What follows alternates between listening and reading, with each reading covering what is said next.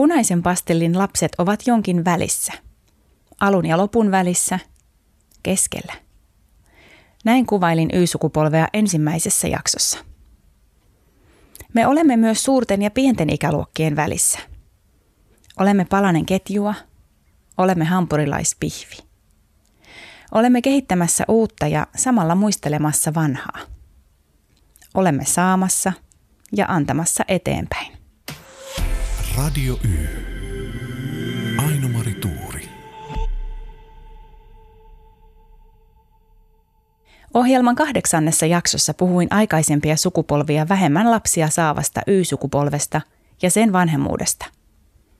Kansanedustaja Annika Saarikko kertoi näin.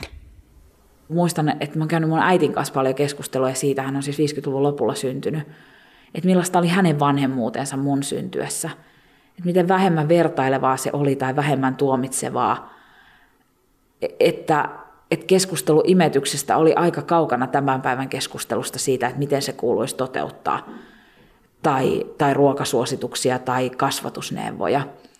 Ei hän nyt ehkä enää ihan kuulu siihen agraarisuomeen, jossa todettiin, että siinä ne lapset kasvo pellon reunalla työnteossa mukana, mutta vanhemmuus oli jotenkin itseluottavaisempaa. Millaista perintöä me olemme saaneet ja mitä annamme eteenpäin? Onko perintö konkreettista vai ehkä henkistä sorttia? Onko Y-sukupolvella edessään pian uusi murrosikä? Näitä kysymyksiä pohdin tässä jaksossa. Tässä ohjelmassa ääneen pääsee Y-sukupolvi ja pelkästään se. Kaikki tämän radiosarjan haastateltavat ovat syntyneet vuosien 80 ja 95 välillä. Heitä kutsutaan Y-sukupolveksi. Tähän sukupolven kuulun itsekin. Tässä jaksossa tuon näkökulmia Y-sukupolven omistamiseen sekä perintöön. Se on konkreettista ja henkistä. Minkälaista perintöä olemme saaneet ja välitämme eteenpäin? Ääneen pääsevät yrittäjä Juhani Mykkänen. Ihmiset, ketkä on hyviä tätä dataa analysoimaan ja vetämään sitten johtopäätöksiä ja tulkitsemaan ja keksimään, mitä pitää mitata ja tai miten muiden mittaamia asioita voidaan käyttää hyväksi liiketoiminnassa, niin ne on itse asiassa niitä arvostetuimpia johtajia. Koska kun niiden kanssa niin kuin väittelee asioista, niin tällaiset niin kuin, äh, Y-sukupolven data-driven johtajat äh, pystyy aina backuppaamaan omat väitteensä ja mielipiteensä faktoilla.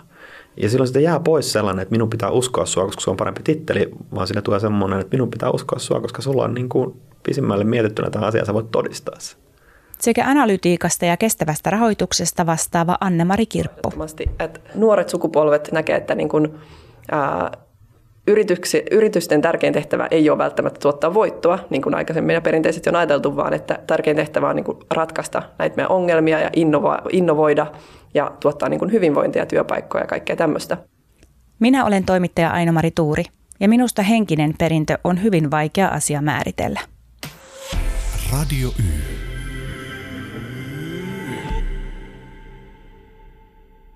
Olen pitänyt tärkeänä päästää tässä Y-sukupolvea koskevassa sarjassa ääneen vain Y-sukupolven ihmisiä.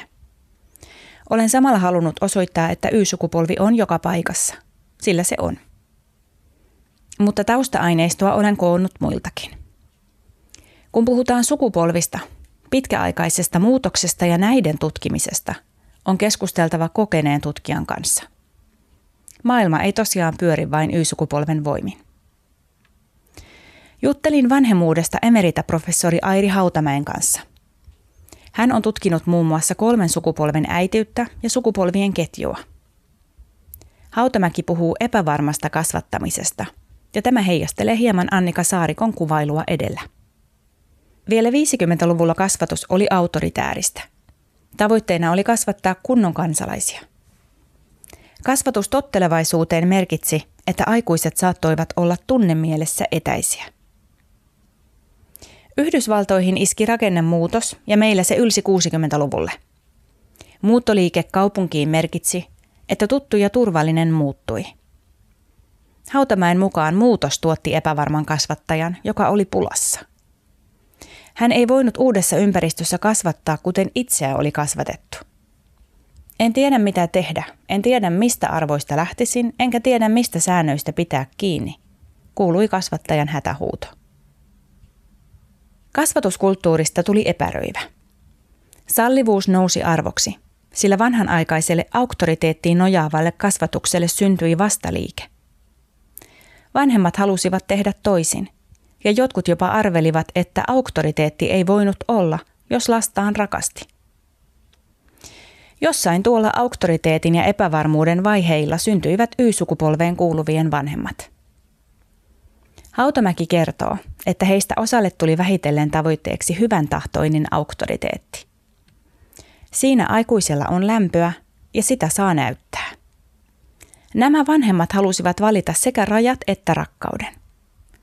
Niistä tuli meidän kasvatuksemme mantra, eikä ihme. Sehän on suoraan kalevalaista runomittaa. Rajoja ja rakkautta, rajoja ja rakkautta. Nykyään rajoihin ja rakkauteen voi lisätä vaikka sanan rutiinit. Rajojen ja rakkauden aatetta on levitetty ympäriinsä, pelikasvatuksesta työpaikoille. Näissä usein korostuvat varsinkin ne rajat.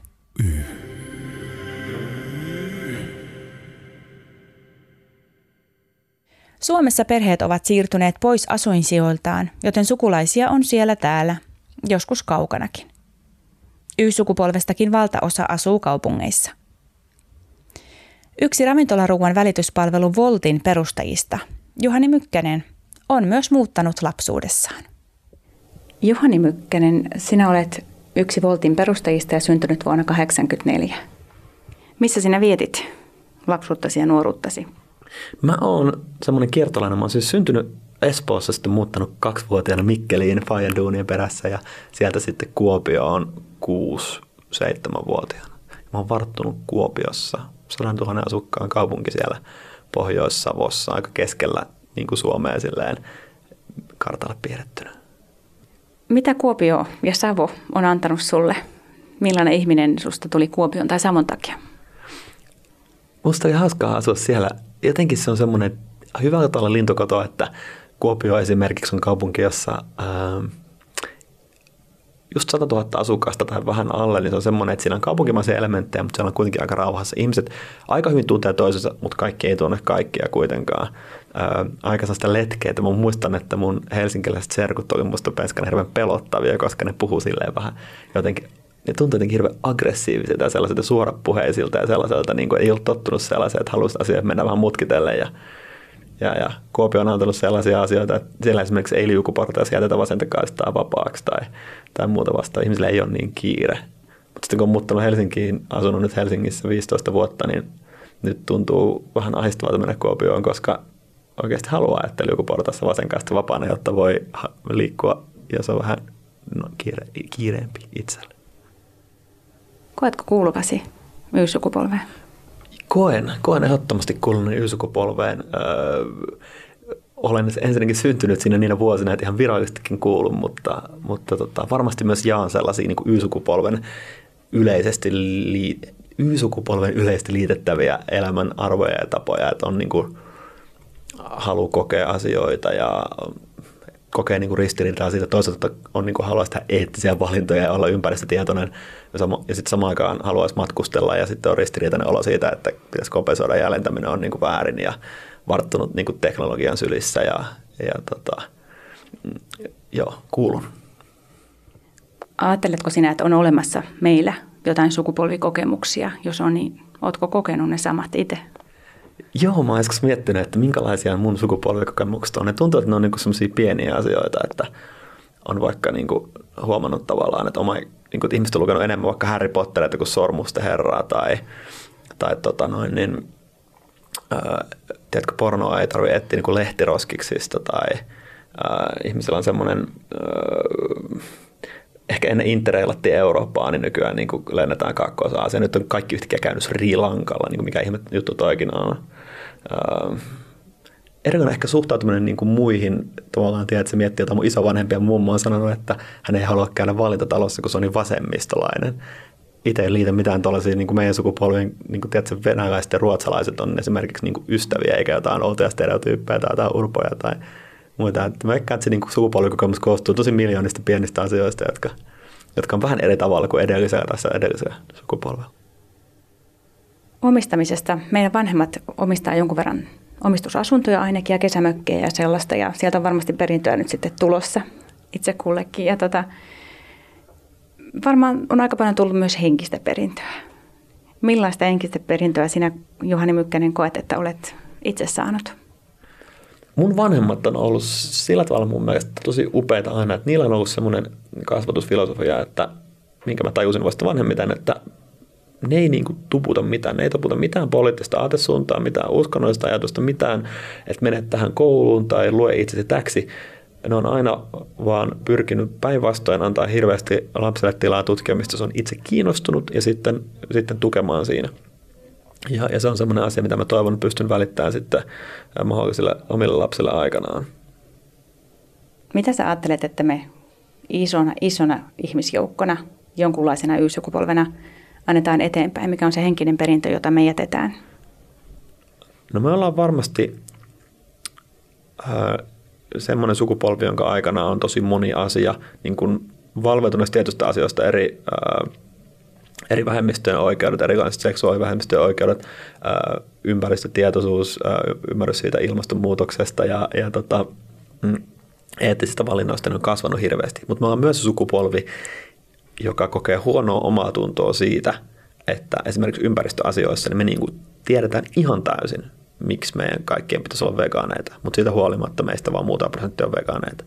Ja mä uskon ja toivon, että seuraava sukupolvi on se, jolle nämä asiat on tullut, että se ei ole vain niiden elinaikana tapahtunut tajuaminen, vaan se tulee jo niin annettuna pienenä, että tavallaan nämä asiat on aika itsestäänselviä, että ollaan kasvissyöjiä ja ei ihan niin kuin älyttömästi sprädätä sitä hiuslakkaa ja, ja niin kuin ihan kaikkialla ei lennetä niin kuin läpällä ja, ja näin edespäin. Et mä veikkaan, että meidän sukupolvi on pieni siirtymäsukupolvi, joka tullaan ikävä kyllä muistamaan siitä, että me niin kuin tajuttiin ja tiedettiin, mutta ei tehty tarpeeksi.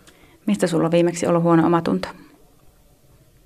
Mulla nykyään on huono omatunto siitä, että siitä kun ostaa, ostaa punaista lihaa tai maitoa, kyllä mä, niin kuin, mä oon ollut niin pitkään tietoinen siitä, että kuinka uskomattoman huonossa olossa ne on ne lehmät siellä, jotka ei mahdu kääntymään tai, tai tota, mitä ne kannat siellä päällekkäin räpiköi, niin olen juuri sellainen ihminen, joka niin tästä huolimatta jonkin verran syön kasvisruokaa ja aina välillä tilaa vegaanisen annoksen, mutta en ole pystynyt tekemään sitä kokonaisvaltaista päätöstä ja siihen on niin kuin monia syitä. Olen asunut, olen asunut Kiinassa ja nähnyt, mitä siellä tapahtuu ja sitten ne välähdykset mielessä vaikuttaa siihen, että tuntuu, että voinko minä itse kuitenkaan tarpeeksi vaikuttaa. Mutta siitä huolimatta maailma koostuu ihmisistä, niin se on niin kuin naurettava läppä ajatella sillä tavalla, että vaikka tietää, että tavallaan voi vaikuttaa, niin se ei, ei ole siitä huolimatta minkäänlainen oikea syy olla tekemättä asialle jotain. Ehkä tämän ympärillä mulla on ollut viimeksi huono omatunto tällä viikolla. Radio Y.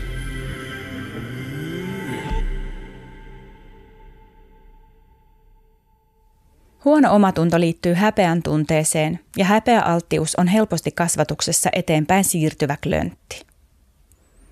Filosofi Frank Martela kirjoitti lokakuun lopussa Helsingin Sanomien kolumnissaan näin. Ymmärsin häpeän puutteeni johtuvan siitä, että vanhempani ja kasvuympäristöni olivat luoneet minulle niin vahvan tunteen siitä, että olen rakastettu ja hyväksytty, että mikään epäonnistuminen ei osunut minuun, vaan tekemiseeni. Koin epäonnistuneeni jossain asiassa, mutta en kokenut olevani epäonnistunut ihminen. Martela on syntynyt 81 joten minun oli kysyttävä lisää. Puhelimessa Martela kertoo, että ainakin nykymiehen on sallitumpaa puhua tunteistaan kuin aikaisempien sukupolvien miesten oli. Sodan kokeneista on jo pari polvea, ja puhumattomuuden kulttuuri on polvi polvelta liudentunut. Ja samalla kun 80-luvulla syntyneille miehillä tunneilmaisu on aikaisempaa vapaampaa, on miehen malli 90-luvulla syntyneiden miesten kohdalla jo selkeästi vapautuneempi. Tällaisissa asioissa me olemme tiukasti kiinni sukupolvien ketjussa ja aikaisempien malleissa, joista jokainen voi sitten yrittää irtautua tai päättää niissä pysyä. Lapsuuden kodin ilmapiirillä sekä lasten ja vanhempien välisellä vuorovaikutuksella on iso merkitys siihen, mitä meistä on tullut. Samalla tiedetään, että sukupolvelta toiselle periytyvät ongelmat ja huono-osaisuus ovat tämän päivän Suomessa laaja ja monitahoinen yhteiskunnallinen ongelma – Mielenterveydestä olen puhunut paljon sarjan aikaisemmissa jaksoissa. Vuonna 1987 syntyneisiin zoomannut THLn tutkimus summaa näin. Tutkimuksemme tulokset eivät tue ajatusta ennalta määrätyistä tai geenien kautta siirtyvistä ylisukupolvisista ilmiöistä, vaan ennemminkin ajatusta siitä, että kehityksellä on tietty suunta, jota jatkuvasti luodaan arjessa ja jota ympäristö pystyy niin vahvistamaan kuin heikentämään. Voisikin kysyä, kenen ongelmat ja mitkä ongelmat ovat periytyneet Y-sukupolvelle tämän päivän kolmekymppisille? Mahdollisille lapsillemme opetetaan tunnekasvatusta jo päivähoidossa. Se jatkuu koulussa erilaisin hyvän huomaamisen ja positiivisen psykologian keinoin. Meiltä tässä välissä vaatii paljon itsetutkiskelua osata tunnistaa omien vanhempiemme taakat ja omien vanhemmuuksiemme painolastit. Eräs Y-sukupolveen kuuluva äiti kuvailee näin – Isovanhemmilleni ja myös vanhemmilleni tapakulttuuri on ollut tärkeää ja he ovat aina korostaneet varsinkin hyviä pöytätapoja. Omat pienet lapseni ovat saaneet rennomman kasvatuksen. Kyläilyt päättyvät yleensä omaan pahaan mieleeni siitä, että en osaa kasvattaa lapsiani niin kurissa ja nuhteessa, että he istuisivat pöydässä kauniisti tai edes paikoillaan – Pahinta on, että ruokapöydän ääressä alan katsoa omia lapsiani vanhempieni ja isovanhempieni silmin, enkä haluaisi olla niin ankara. Siinä sitä sitten ollaan, aivan konkreettisesti vanhempien ja lasten keskellä. Puun ja kuorenkin välissä. Se on myös ainakin aavistavan keski paikka. Sukupolvien äitiyttä tutkinut Airi Hautamäki muistuttaa, että mitä minusta nyt tuli, on keski-iän kysymys. Se on kysymys jo eletyn elämän merkityksellisyydestä. Hautamäki sanoo, ettei murrosien jälkeen ehdi kauan seestyä ennen keski-ikää, jossa eteen tulevat samat kysymykset.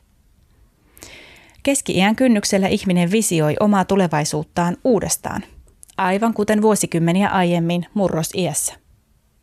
Sitten jossain vaiheessa tulee aika, kun omat vanhemmat menehtyvät. Se on kriisin paikka tietenkin – mutta vanhemmat seuraavat meitä aina sisäistettyinä kiintymyshahmoina. Y-sukupolvi on mainiossa vaiheessa selvittämään omien vanhempiensa vaikutusta itseensä ja omaan vanhemmuutensa. Y-sukupolven vanhemmuutta on kuvailtu paitsi tietenkin määrältään nopeasti väheneväksi, myös intensiiviseksi. Se tarkoittaa, että vanhemmuudesta tulee valtaisa ja kaiken nielevä projekti, joka peittää alleen kaiken muun. Silloin vanhemmuus on iso osa aikuisen identiteettiä, jonka tueksi pitää vielä valita millainen vanhempi on. Eko, kiintymys, ura vai jotain muuta. Varsinkin äidit ovat kunnostautuneet olemalla koti, luomu tai sormiruokaäitejä. Aivotutkija Katri Saarikivi tuo mukaan toisenlaisen näkökulman. Jos miettii meidän lapsuutta, niin se oli toki turvallisempaa kuin vaikka 70-luvun lapsen vapaa-aika. Et me, meille sen, meidän sentään piti just käyttää ehkä kypäriä jo ja turvavyötä autossa. Et on eletty siltä, siinä mielessä vähän sujatumpaa lapsuutta kuin aiemmat sukupolvet.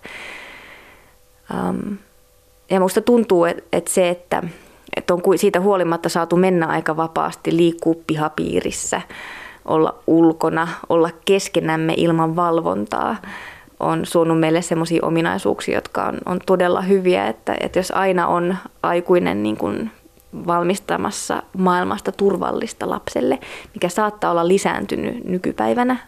Ainakin Yhdysvalloissa ilmeisesti on voimakkaasti lisääntynyt semmoinen vanhemmuus, että kaikki esteet raivataan tieltä ja maailmasta tehdään mahdollisimman turvallinen paikka. Mitään konfliktia ei saa olla, lapsi ei saa olla ikinä yksin, lapset ei saa ikinä olla keskenään, vaan aina on pakko olla aikuisen paikalla. Niin se ei hirveästi auta semmoisten just vuorovaikutustaitojen kehittämisessä tai konfliktin sietämisen kehittämisessä tai siinä, että hei, että jos joku on eri mieltä, niin miten tämä ratkaistaan, että miten ollaan toisten ihmisten kanssa. Ja siinä suhteessa musta tuntuu, että meidän sukupolvi on tosi onnenkas, että me ollaan saatu olla keskenämme, me ollaan saatu olla erimielisiä, me ollaan saatu itse ratkaista näitä konflikteja, kohdata vähän jännittäviä tilanteita, kohdata epämiellyttäviä tilanteita, epämiellyttäviä tunteita, mutta huomata, että se kaikki kuuluu elämään. Ja mietin, että missä määrin Suomessa on nyt tällaista vähän ylisuojelevaa vanhemmuutta. Et en usko, että samassa määrin kuin Yhdysvalloissa. Mutta Yhdysvalloissa arvellaan, että sillä on todella huonoja vaikutuksia nuorten mielenterveyteen. Että jos suojellaan kaikelta haasteelta, tämmöiseltä tunnehaasteelta, niin sitten syntyy just semmoinen sukupolvi, joka kokee kaiken loukkauksena ja sen loukkaantumisen tunteen maailman vaarallisimpana asiana. Ja sitten vaaditaan näitä turvallisia tiloja ja, semmoista maailmaa, joka on niin kuin minun psyykkeelleni valmistettu, eikä silleen, että mä kouluttaisin psyykkeeni kestäväksi, resilientiksi, että mä voin kohdata ne haasteet, kohdata ne erimielisyydet maailmassa. Et siinä mielessä musta tuntuu, että me ollaan onnekkaita. Ja mä toivon, että meidän ikäiset huomaa, että tämä on tärkeä asia myös meidän lapsille, että ne saa olla ja mennä ja tutustua maailmaan. Että se ei tee huonoa vanhempaa se, että, että välillä antaa lapsen mennä itsekseen. Suomi on kuitenkin älyttömän turvallinen paikka. Sekin on meidän etu. Sukupolvi käsitteenä kuvaa myös isovanhempien, vanhempien ja lapsien suhdetta. Sukupolvet tulevat lihaksi tällä tavalla sukupolvien ketjussa, vuoropuhelussa – minä tein kerran aikakauslehtijuttua viiden sukupolven ketjusta.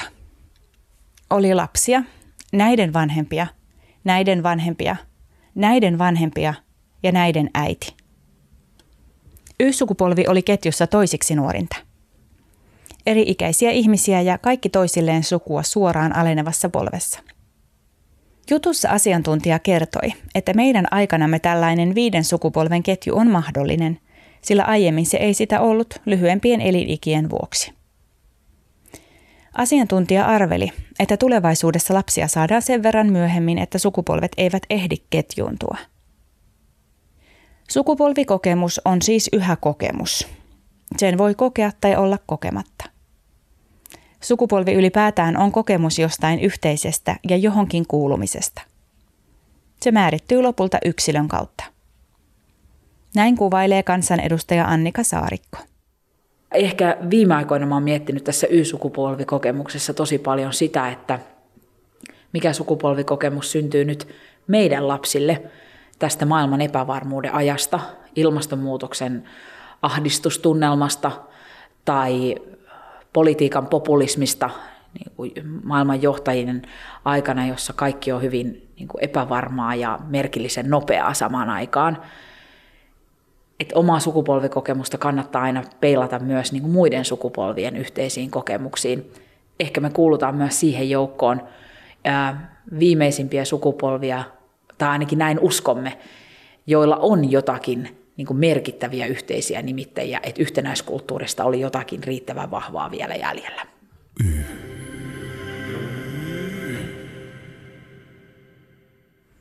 Y-sukupolvea on siis kasvatettu rajoilla ja rakkaudella – onnistuneesti tai vähemmän onnistuneesti. Kuritusväkivalta on ollut lailla kiellettyä Suomessa vuodesta 1984, siis suunnilleen varhaislapsuudestamme asti. Silti vielä tuolloin aihe jakoi voimakkaasti kansaa. Lastensuojelun keskusliiton mukaan tuolloin tehtyjen asennekyselyiden mukaan lähes puolet aikuisista suomalaisista hyväksyi lasten ruumiillisen kurittamisen. Emme me ole siltä sukupolvena välttyneet.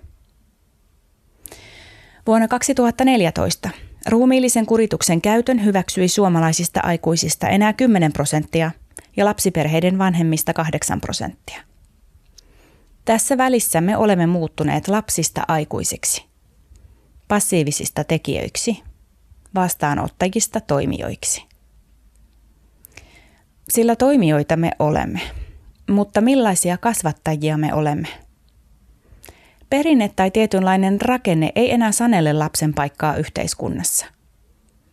Onko nykylapsi edes yhteiskunnan jäsen vai ennemminkin perheen jäsen tai ehkä jonkin lokaalin yhteisön jäsen? Airi Hautamäen mukaan nykyvanhemman täytyy miettiä aivan uudella tavalla, minkälaisten arvojen ja millaisten keinojen mukaan kasvatustyötään hoitaa. Ja minkälaiseen yhteiskuntaan lasta kasvattaa. Kunnon kansalaisen ihanne ei ole selkeä. Se on koko ajan sumeampi. Me emme ole siitä samaa mieltä. Niin. Kenen arvot ne oikein ovat? Meidän kohdallamme on olennaista miettiä meidän kasvattajiemme malleja ja näiden malleja. Tavat muuttuvat hitaasti, sillä nämä toimintamallit ovat automaattisia. Ne ovat vanhempien omassa lapsuudessaan oppimia ja sen vuoksi osaksi ei-tietoisia ja ei-kielellisiä, ja siksi niin tiukasti kiinni meissä. Airi Hautamäki on havainnut vanhempia, etenkin äitejä, jotka ikään kuin yrittävät toteuttaa hyvän vanhemmuuden käsikirjoitusta ja olettamansa hyvän äitiyden sääntöjä. Näiden samojen sääntöjen suorittamisesta puhui myös Annika Saarikko. 1980-luvussa oli yhtenäiskulttuurin piirteitä, jotka ovat heijastuneet sen ajan lapsiin. Meillä saattaa olla meneillään jonkinlainen nostalginen paluu tarpeeksi kaukana olevaan omaan lapsuuteemme, jossa TV-kanavia oli maltillisesti. Lapset katsovat koko perheen lauantai-illan ohjelmia, gladiattoreita, Tao Taoa YouTubesta. Facebookin 80-lukuryhmässä on 100 000 jäsentä. Meitä viehättävät lauantai-karkkipussin retro-ulkoasu, karkkiaskien tuoksu ja tuntu, hiimänit ja persikkabarbi. Jospa yhtenäiskulttuuri tuntui päättyvän silloin, kun itse kasvoi ulos lapsuuden perheyhteydestä. Entä jos yhteiskunta ei pirstoutunutkaan, vaan minäkuva? Radio Y.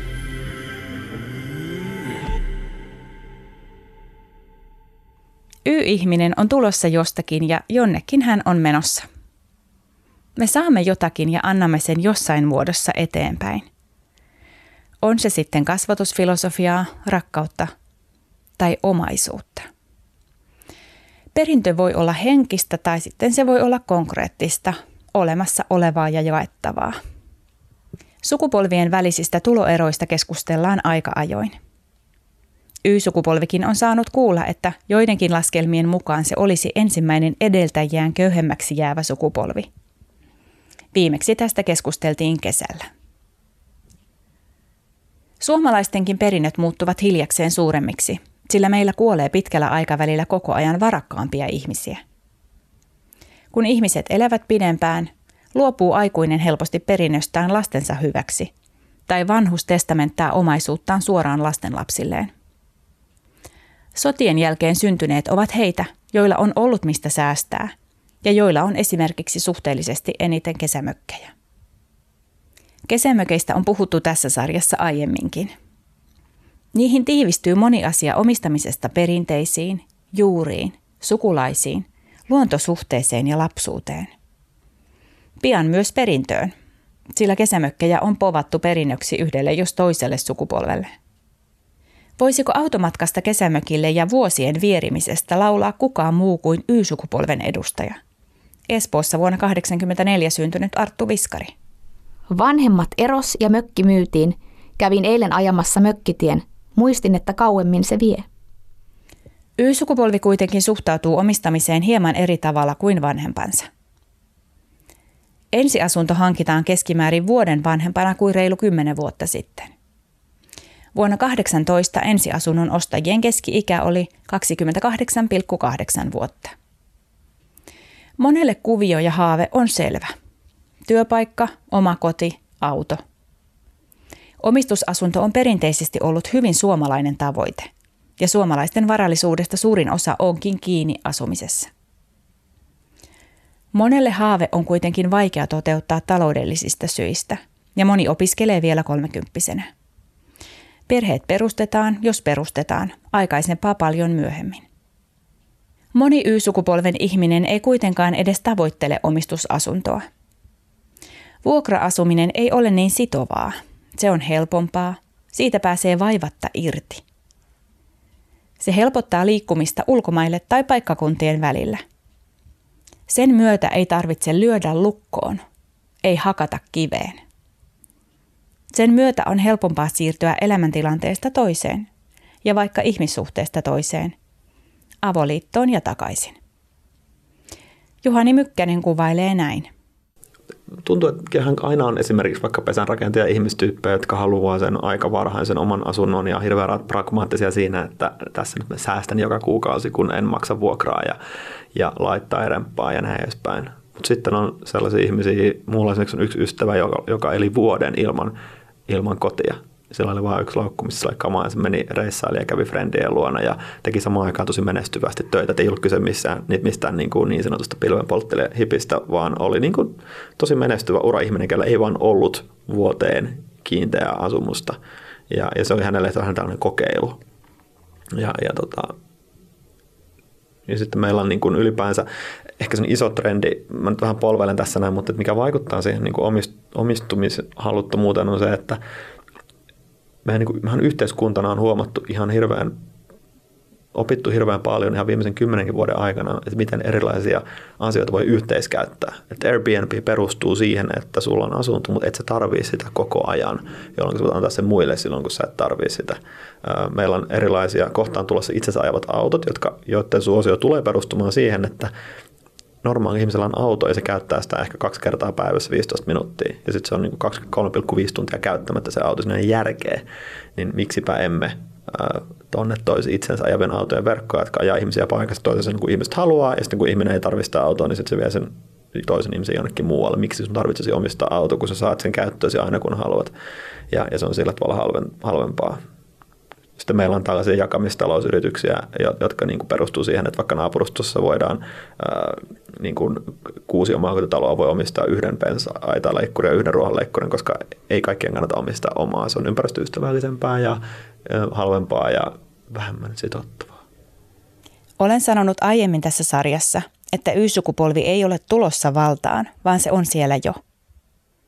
Valta tarkoittaa mahdollisuuksia vaikuttaa.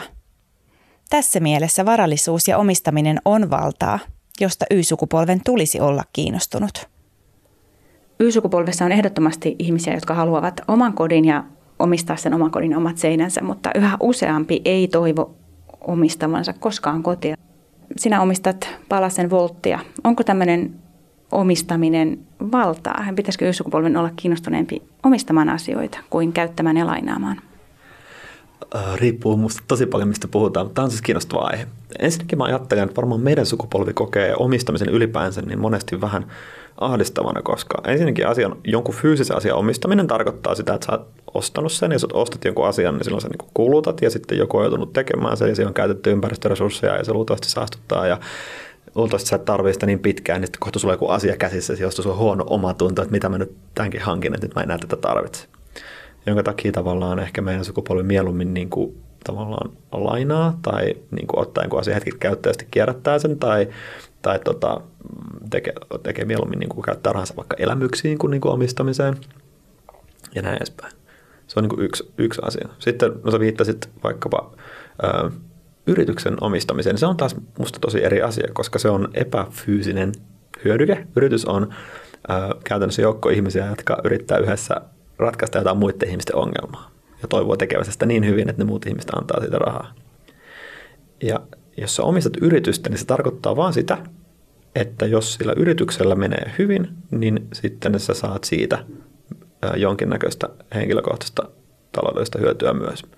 Niin me on rakennettu esimerkiksi tämä yritys tosi sillä tavalla meidän sukupolven arvojen mukaisesti, että vaikka meidän sukupolvi ei halua, halua niinkään omistaa materiaa niin paljon, niin meidän sukupolvi haluaa olla motivoitunut siitä, että mitä tekee, niin sillä on vaikutusta ja sä voit itse omalla tekemisellä vaikuttaa vaikuttaa myös omaan taloudelliseen tulevaisuuteen. Ja, ja esimerkiksi valtiolla niin meillä, meillä niin kuin hyvin merkittävä osa työntekijöistä ää, omistaa yritystä just sen takia, että me nähdään, että tästä yrityksestä tulee paras, jos kaikki on sitoutuneet ja kaikilla on sellainen olo, että kun mä omistan tästä pienen palasen ja tämä yritys menestyy, niin myös minä menestyn. Ja, ja me, me tarjotaan meidän työntekijöille esimerkiksi sellaista vaihtoehtoa, että saat valita, jos sä tulet meillä vähänkään sen erimpään rooliin, niin, niin tota, saat valita, että haluatko niin kuin vähän kuukausipalkkaa ja paljon omistusta vai vähän niin kuin 50-50 vai niin kuin paljon kuukausipalkkaa ja vähän omistusta.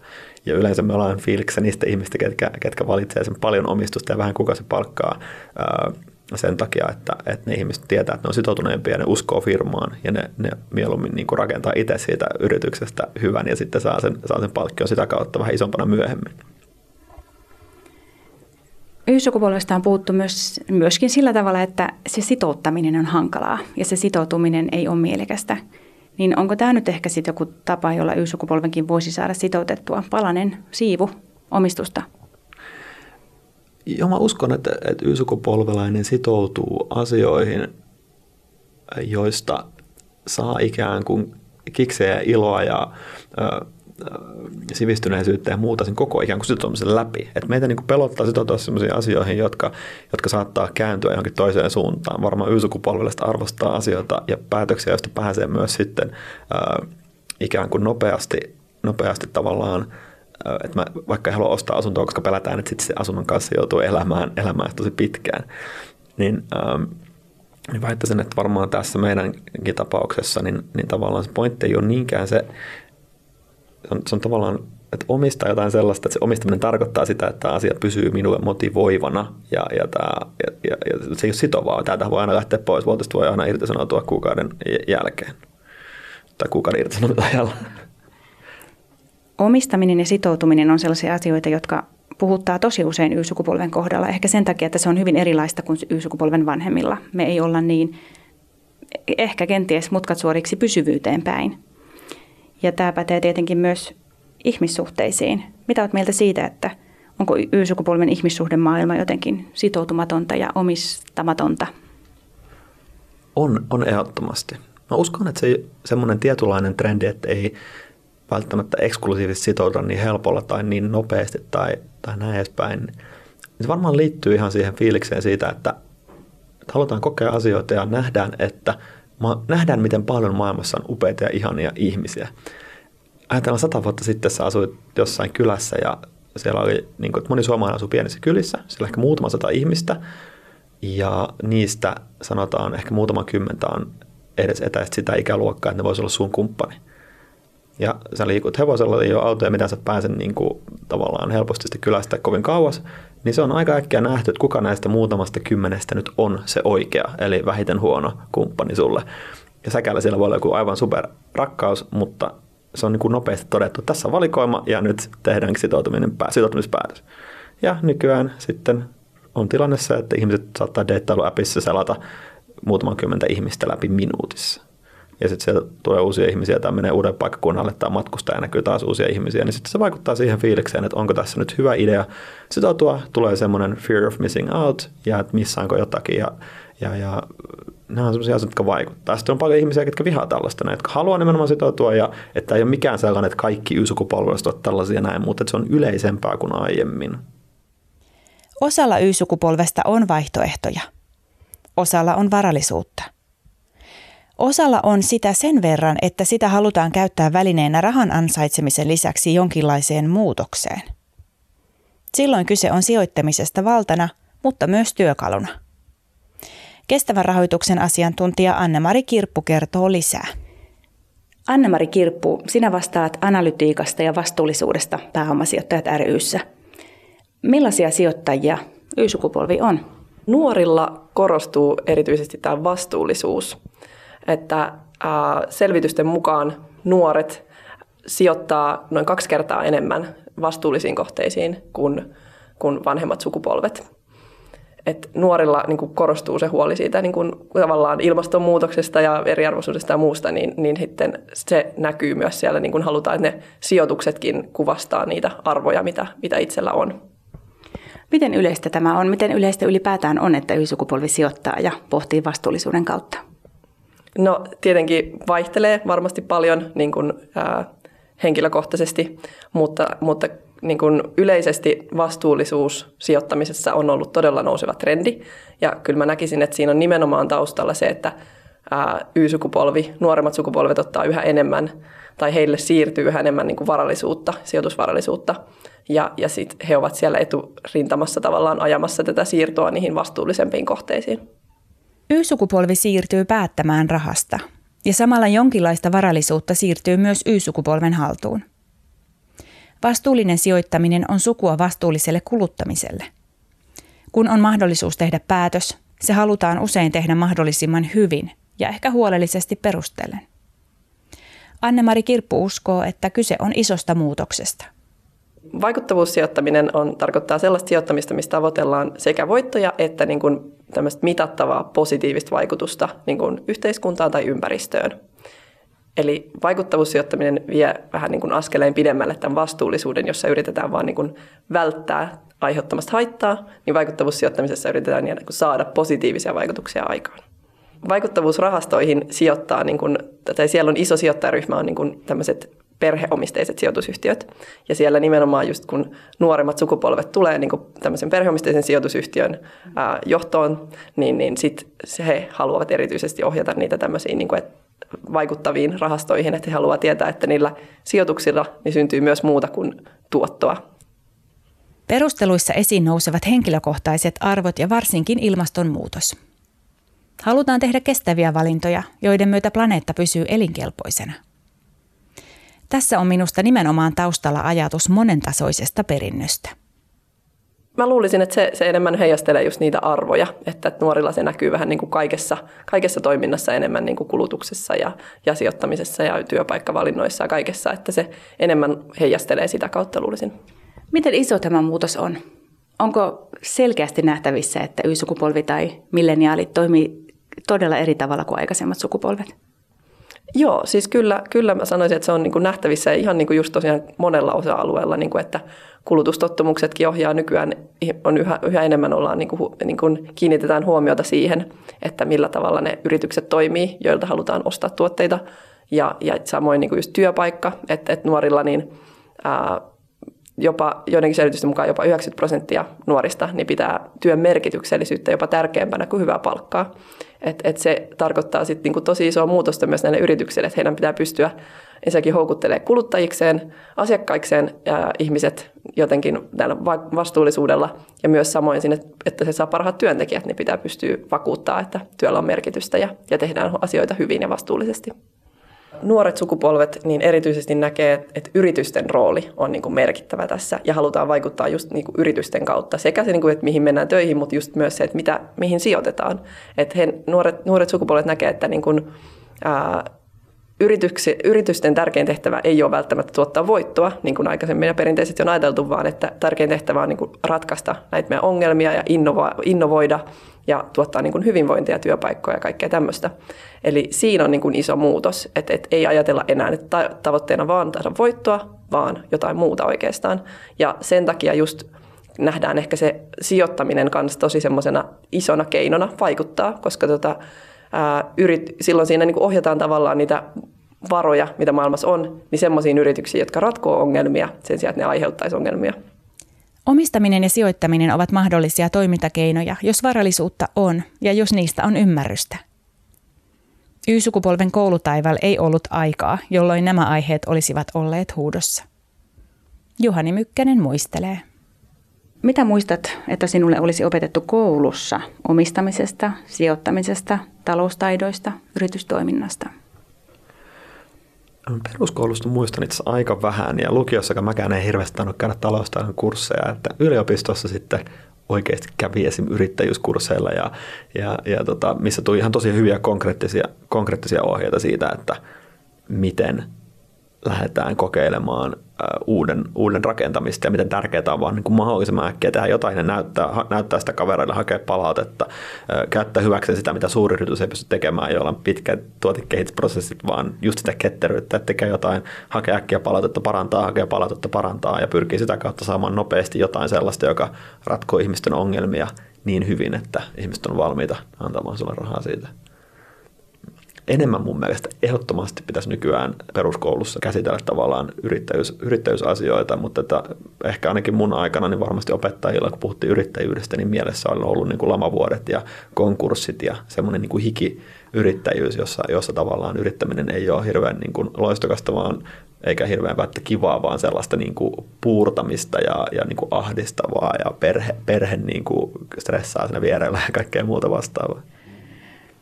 Mutta se ristiriita on kiinnostava sieltä lamasta sitten tähän tämän päivän yrittäjyyteen. Koetko, että lama millään tavalla heijastelee sun kohdalla, että sä oot jotenkin hakeutunut yritysten pariin tai pois sieltä laman takia? En, en ole ja mä oon, oon sitä onnekas, että ehkä omaan perheeseen aikana lama, niin se ei sillä tavalla iskenyt, että olisin itse vaikka nähnyt silloin joskus ala-asteella sitä, mutta tota, niin kuin tuntenut. Se iso ero ehkä semmoisessa perinteisessä hikiyrittäjyydessä, startup-yrittäjyydessä on se, että tavallaan startup-yritykseen perustuu siinä mielessä, kun sen ymmärrämme, niin sitä tehdään yleensä riskirahoituksella. Eli sulla on joku se koko tiimin ja sulla on joku ajatus siitä, mitä te haluatte tehdä. Ja te teette jonkun prototyypin. Ja siihen mennessä on mennyt ehkä muutama kuukausi, te olette käyttänyt siihen omaa aikaanne ja riski on se, että teette muutaman kuukauden palkata töitä, mutta sitä ei tullutkaan mitään. Ja siinä vaiheessa yleensä joko, sitä, joko onnistutaan nostamaan riskirahoitusta tai ei onnistuta ja laitetaan pillit pussiin. Mutta siitä eteenpäin niin se kun nostetaan sitä riskirahoitusta, niin sen jälkeen sinne riskin alla on ikään kuin ne sijoittajien rahat. Sieltä maksaa itselle pientä palkkaa, ei, ei koskaan suurta startupeissa, mutta sen jälkeen sulla tavallaan ei ole enää suurta semmoista henkilökohtaista riskiä, että voit vaikka menettää sun koko omaisuuden tai, tai kaikki voi mennä ihan, ihan niin kuin penkin alle ja pankki perii hirveitä saatavia tai mitään muuta vastaavia. Sen jälkeen sun enemmän se riski on ehkä siinä maineessa, että jos sä teet, teet kolme kertaa yrityksiä, joka kerta ei onnistu, niin ehkä sä enää sen jälkeen saa rahoitusta, vaikka kuinka hyvä idea, mutta että, että se on niin kuin erilaista. Siinä ikään kuin pelataan niiden riskisijoittajien rahoilla, ja ne riskisijoittajat on taas usein tahoja, että niillä on suorastaan pulaa hyvistä yritysideoista. Tästä päästään sijoittamiseen ja Y-sukupolven kansainvälisyyteen. Jos toivoo omistamalleen yritykselle rahoitusta ulkomailta, täytyy ymmärtää avautunutta maailmaa ja osata toimia siellä. Täytyy ymmärtää kulttuuria ja muiden ihmisten henkistä perintöä. Täytyy osata sanoa please.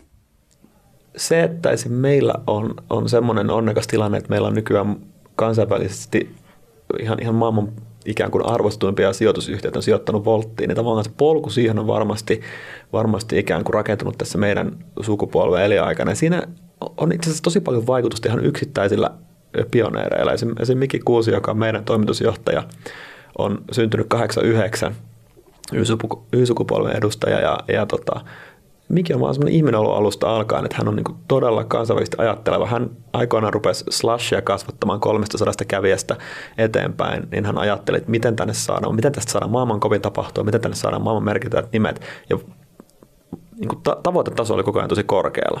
Ja sen niin yksittäisen ihmisen ja hänen ympärillä olevan yksittäisen tiimin intohimoinen tavoitetaso johti siihen, että Suomeen ruvettiin havittelemaan, että niin kuin, no Mark Zuckerberg on yrittänyt saada sinne joka vuosi. Ei ole vieläkään sanonut Mark Zuckerbergia, mutta ne on saanut sinne about kaikki muut maailmasta, niin kuin Kiinan pääministereistä, mistä varakeisarista lähtien. Niin, niin se on sitten luonut tavallaan tällaista kontaktiverkostoa, että yhtäkkiä Suomessa on ihmisiä, jotka tuntee ihmisiä maailmalta, ja sitten kun tulee, tulee hyviä asioita, niin tiedetään, että kelle voidaan soittaa, keltä voidaan kysyä, kelle voidaan esitellä, mitä ollaan tekemässä, ja, ja sitä kautta niin, ää, saadaan sijoittajia kiinnostumaan suomalaisista asioista, suomalaisen y rakentamista yrityksistä ja, ja sitten kun tulee sitä kautta esimerkkejä menestyksistä, oli ne sitten äh, Rovioita tai Supercellejä tai Smartlyjä tai mitä tahansa, niin, niin tota, sitä helpompaa se on sitten seuraaville, kunhan on vain jotain oikeasti järkevää äh, liiketoimintaa, joka niin hyödyllistä, ihmiset haluaa, haluaa sitä käyttää. En tiedä, ahdistaako Y-sukupolven omistaminen vai ei, mutta moni Y-sukupolven yrityksistä keskittyy palveluihin ja Y-sukupolvi itse kuluttajina käyttää mieluummin enemmän palveluita kuin ostaa sitä tavaraa. Ja Voltin arvokin tulee alustataloudesta, palvelusta se arvo muodostuu. Pystytkö sinä itse ajattelemaan, että loisit vielä jotain yrityksiä joskus, jossa tehdäänkin tuotteita, tavaraa? Henkilökohtaisesti en, en usko, että lähtisin ikinä luomaan tuotteita tai tavaraa ihan sen takia vaan, että ne on fyysisiä asioita ja fyysisillä asioilla niin on niitä pitää rakentaa, niissä pitää olla inventaareita, niitä pitää jossain joku teettää. Niissä monesti kilpaillaan sillä, että kuka tekee halvimmalla laadukkainta markkinoista levittää ympäri maailmaa. Se on niin kuin hemmetin, ää, tietyllä tavalla tuntuu vaan tosi vanhan aikaiselta. Myös kestävän rahoituksen ammattilainen Anne-Mari Kirppu näkee kansainvälisyyden olennaisena osana myös sijoittamisen uutta maisemaa. Voisin ajatella, että Y-sukupolvi on kiinnostunut hyvin paljon asioista, jotka tapahtuu Suomen rajojen ulkopuolella. Eli on tutustuttu kansainvälisiin yrityksiin ja aina kulutettu niiden tuotteita ja seurattu kaikkea kansainvälisesti. Miten tämä vaikuttaa Y-sukupolven sijoitustapaan? Joo, ehkä myöskin sitä, että ei ajatella niin just vaan tätä Suomea, että miten me saadaan Suomessa aiheutettua tai aikaan positiivista vaikutusta, vaan sitä ajatellaan lähtökohtaisesti jo ihan globaalisti. Että nimenomaan ajatus on suoraan niissä globaaleissa ongelmissa ja, ja että millä tavalla me voidaan koko niin kuin maapallon tilannetta parantaa, eikä vaan ajatella, että millä tavalla, mikä on nyt Suomen ykkösongelma tällä hetkellä. Se on enemmän sellainen arvovalinta monille kuin mikään muu. Mutta myöskin just, sit, just sitä sitten niin kuin tavallaan taloudellisen näkökulman perustelua kuulee monesti, että me uskotaan, että tämä on myös kaikkein kannattavinta pidemmällä tähtäimellä. Mm. Ja se on varmaan se tapa, millä millä asioita saa perusteltua sitten niillekin, jotka eivät ole näistä arvoasioista samaa mieltä. Nimenomaan. Henkilökohtaisesti voin sanoa, että olen, olen täysin niin kuin samaa mieltä näistä asioista ja itsekin koen, että sijoittaminen on, on ehdottomasti semmoinen todella iso vaikuttamistapa, että kuitenkin ma- maailmassa niin kuin, ää, varallisuutta on paljon ja, ja ongelmien ratkaiseminen maksaa paljon rahaa, mutta että nämä pitää niin kuin yhdistää. Ja, ja jos me saadaan ohjattua tämä maailman varallisuus tavallaan semmoisiin kohteisiin, jotka ratkoo ilmastonmuutosta ja muuta, niin kyllä mä sitten uskon, että ne on ihan, ihan ratkaistavissa. Ja sen takia mun mielestä se on tärkeää ja haluan sillä itsekin edistää sitä, että tota, sijoittamisella voi vaikuttaa ja, ja se voi olla aktiivista ja aktiivista omistajuutta, joilla pystyy vaikuttamaan maailman asioihin. Ei pidä vaan ajatella ja sysätä sitä kaikkea vastuuta myöskään niin kuin politiikoille, että, että, että tämä pitää ratkaista niin kuin poliitikkojen puolelta ja muuta, vaan, vaan voi myös ottaa itse aktiivisen asenteen siihen ja lähteä vaikuttamaan. Radio Y.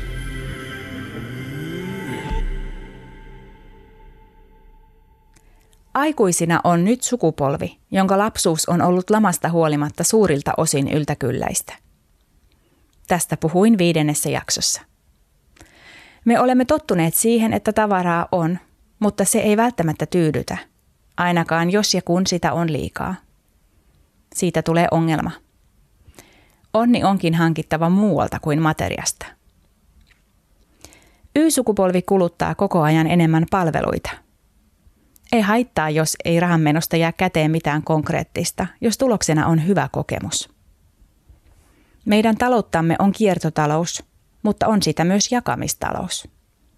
Tästä puhui futuristi Perttu Pölönen kuudennessa jaksossa. Erilaiset jakamisen ja yhteiskäytön työkalut ja palvelut ovat Y-sukupolven ahkerassa käytössä, jos eivät aina vain Yn kehittämiä. Omistaminen ei ole varmaankaan meidän sukupolvelle enää itseisarvo, ainakaan niin paljon kuin se oli meidän vanhemmille. Mm. Mä veikkaan, että toi liittyy myös siihen, mikä hirveästi vaikuttaa siihen, mitä ihmiset arvostaa, niin ähm, sosiaalinen media, Instagram ja muut, niin vaikuttaa siihen, että ihminen pystyy hirveän paljon saamaan enemmän vaikutteita siitä, mikä voisi olla kivaa. 70-luvulla, jos haluaisit saada vaikuttaa, mikä voisi olla kivaa, niin sulla oli about, niin kuin varmaan, en ole elänyt 70-luvulla, mutta oletan, että sulla oli niin kuin opiskelukavereiden tai naapureiden tai ystävien, niin lähinnä niiden kokemukset. Että kella oli jonkinnäköinen uusi, uusi tota noin, niin, ää, levysoitin tai, tai sitten ehkä, että kuka oli käynyt jossain Lanzarotella lomalla ja sieltä näytti jotain diakuvia. Mutta nykyään, kun sä katsot Instasta, näet, miten koko maailma elää, niin ne asiat, mitkä houkuttaa, on elämykset. Se on se, että joku on tuolla vesiputouksella tai joku on tuolla auringonlaskussa. Ei niinkään se, että joku ottaa kuvan välttämättä sen uudesta iPhoneista. Kaikilla nyt on joku puhelin ja, ja se on vähän junttiakin nyt keulia sillä, että kuinka hieno puhelin sulla on. Mutta sitten toisaalta, niin kyllähän meidän pitäisi tai kannattaisi varmaan jossain määrin olla siitä omistuksesta kiinnostuneita ainakin nyt sitten vaikka yrityksen omistamisesta sen vuoksi, että kyllähän se luo taloudellista turvaa, jota meillä ei ainakaan tässä työelämämaailmassa ole. Niin minkä verran sinä koet, että, että esimerkiksi Voltin omistaminen, se sinun siivusi ja se, se perustajuus tuo turvaa? Lähtökohtaisestihan sen nimenomaan vähentää turvaa ja lähdet startuppia omistamaan ja perustamaan, niin lähtökohta on se, että tämä tulee feilaamaan ja sä et saa hirveästi palkkaa ja se sun omistus on vuoden päästä sen arvo nolla.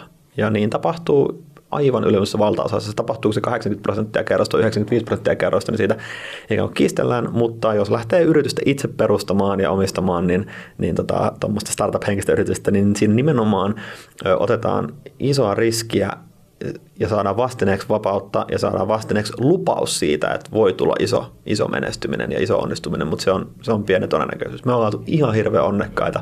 Tosi moni asia on mennyt niin kuin putkeen ja on käynyt paljon onnea, että on saatu tästä yhdestä yrityksestä ää, menestyä yritys. Mä oon myös ollut tätä ennen mukana perustamassa kavereiden kanssa vaikka yhtä sellaista markkinointitoimistoprokkista joskus kymmenen vuotta sitten, joka kuopattiin parin vuoden jälkeen, ei tullut koskaan mitään, eikä sillä omistuksella tullut koskaan mitään arvoa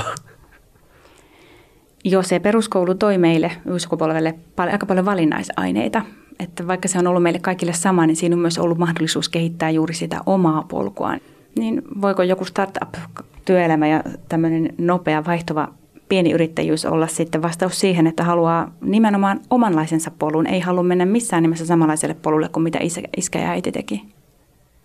On varmasti, että, että monella on – ehkä just ahdistus siitä ajatuksesta, että vaikkapa menee yritykseen, jossa on vaikka yhdeksästä viiteen työaika tai jossa on klassinen esimies tai jossa, jossa tavallaan pitää tehdä PowerPointia tai Excelia, joita että kukaan ei koskaan tarvitse, mutta koska prosessi tai analyysi tai, tai, tai, tai tarve analysoida jotain, mitä ei oikeastaan edes tarvita ja muuta, niin startupit on monelle varmasti vastaus just siihen, että ikään kuin ne ainakin nähdään haaveissa sellaisena, että saa ottaa sen ää, ää, saa ottaa ohjat haltuun omasta elämästään ja omasta tulevaisuudestaan ja rakentaa siitä sellaisen kuin mitä, mitä haluaa. Ei se tietenkään usein aina niin ruususta ole ja ironiahan on siinä, että jokainen, joka, jokainen menestyvä startup-yrittäjä kohtaa sen, että sitä omasta yrityksestä tulee – suuri yritys, koska juuri määrittelemme hänet menestyväksi startup-yrittäjäksi, eli se yritys kasvaa, ja silloin siinä tulee ne samat suuryrityksen ongelmat. Siinä tarvitaan lisää prosesseja, tarvitaan lisää byrokratiaa, ei välttämättä niin raskassa mielessä saman tien, mutta voit, voit kuvitella, että siinä vaiheessa, kun Uberilla on toista tuhatta työntekijää, niin ei se enää niin kuin startup-mielessä pyöritetä, vaan kyllä siellä on niin kuin ihan älytön määrä kaikkea erilaista paperin pyörittelyä ja, ja tota, just semmoisia asioita, mitä alun perin haluttiin paeta, kun haluttiin startupia perustaa. Yritysten kasvusta puhuttaessa käytetään usein inhimillisiä sanoja. Kasvaminen pienestä suureksi kuin jokin orgaaninen olio. Y-sukupolveen kuuluva perustajaomistaja Juhani Mykkänen sanoo, että suureksi kasvavalle yritykselle tulee suurin yrityksen ongelmat. Se kuulostaa samalta kuin mistä iäkkäät vanhemmat varoittelevat nuorempia vanhempia. Pienet lapset, pienet huolet. Onko sulla Juhani tietynlaista elämän filosofiaa ja jos on, niin onko se mielestäsi ehkä Y-sukupolvelle ominainen? Joo, on. Ja, ja tota, se vastasi molempiin. Liittyen siitä, Y-sukupolvi on aika ehkä elämyshakusta. Mulla on sellainen elämän filosofia, että aina kun elämässä tulee vastaan joku valintatilanne, jossa on kaksi tai useampaa vaihtoehtoa, menkö noille jatkoille, otanko tuon työpaikan vastaan, lähdenkö tuohon reissuun, menkö juttelemaan tuolle ihmiselle, niin mä aina valitsen sen vaihtoehdon, josta mun mielestä tulee parempi tarina. Koska mä ajattelen, että jos aina valintatilanteessa valitsee sen vaihtoehdon, josta tulee parempi tarina, niin silloin elämä tulee olemaan kasa tarinoita ja usein tosi kiinnostavia tarinoita ja siinä vaiheessa, kun on keinotuolissa, niin on vaikea muistella ja katua sellaista elämää, joka on koostunut pelkästään hyvistä ja kiinnostavista tarinoista.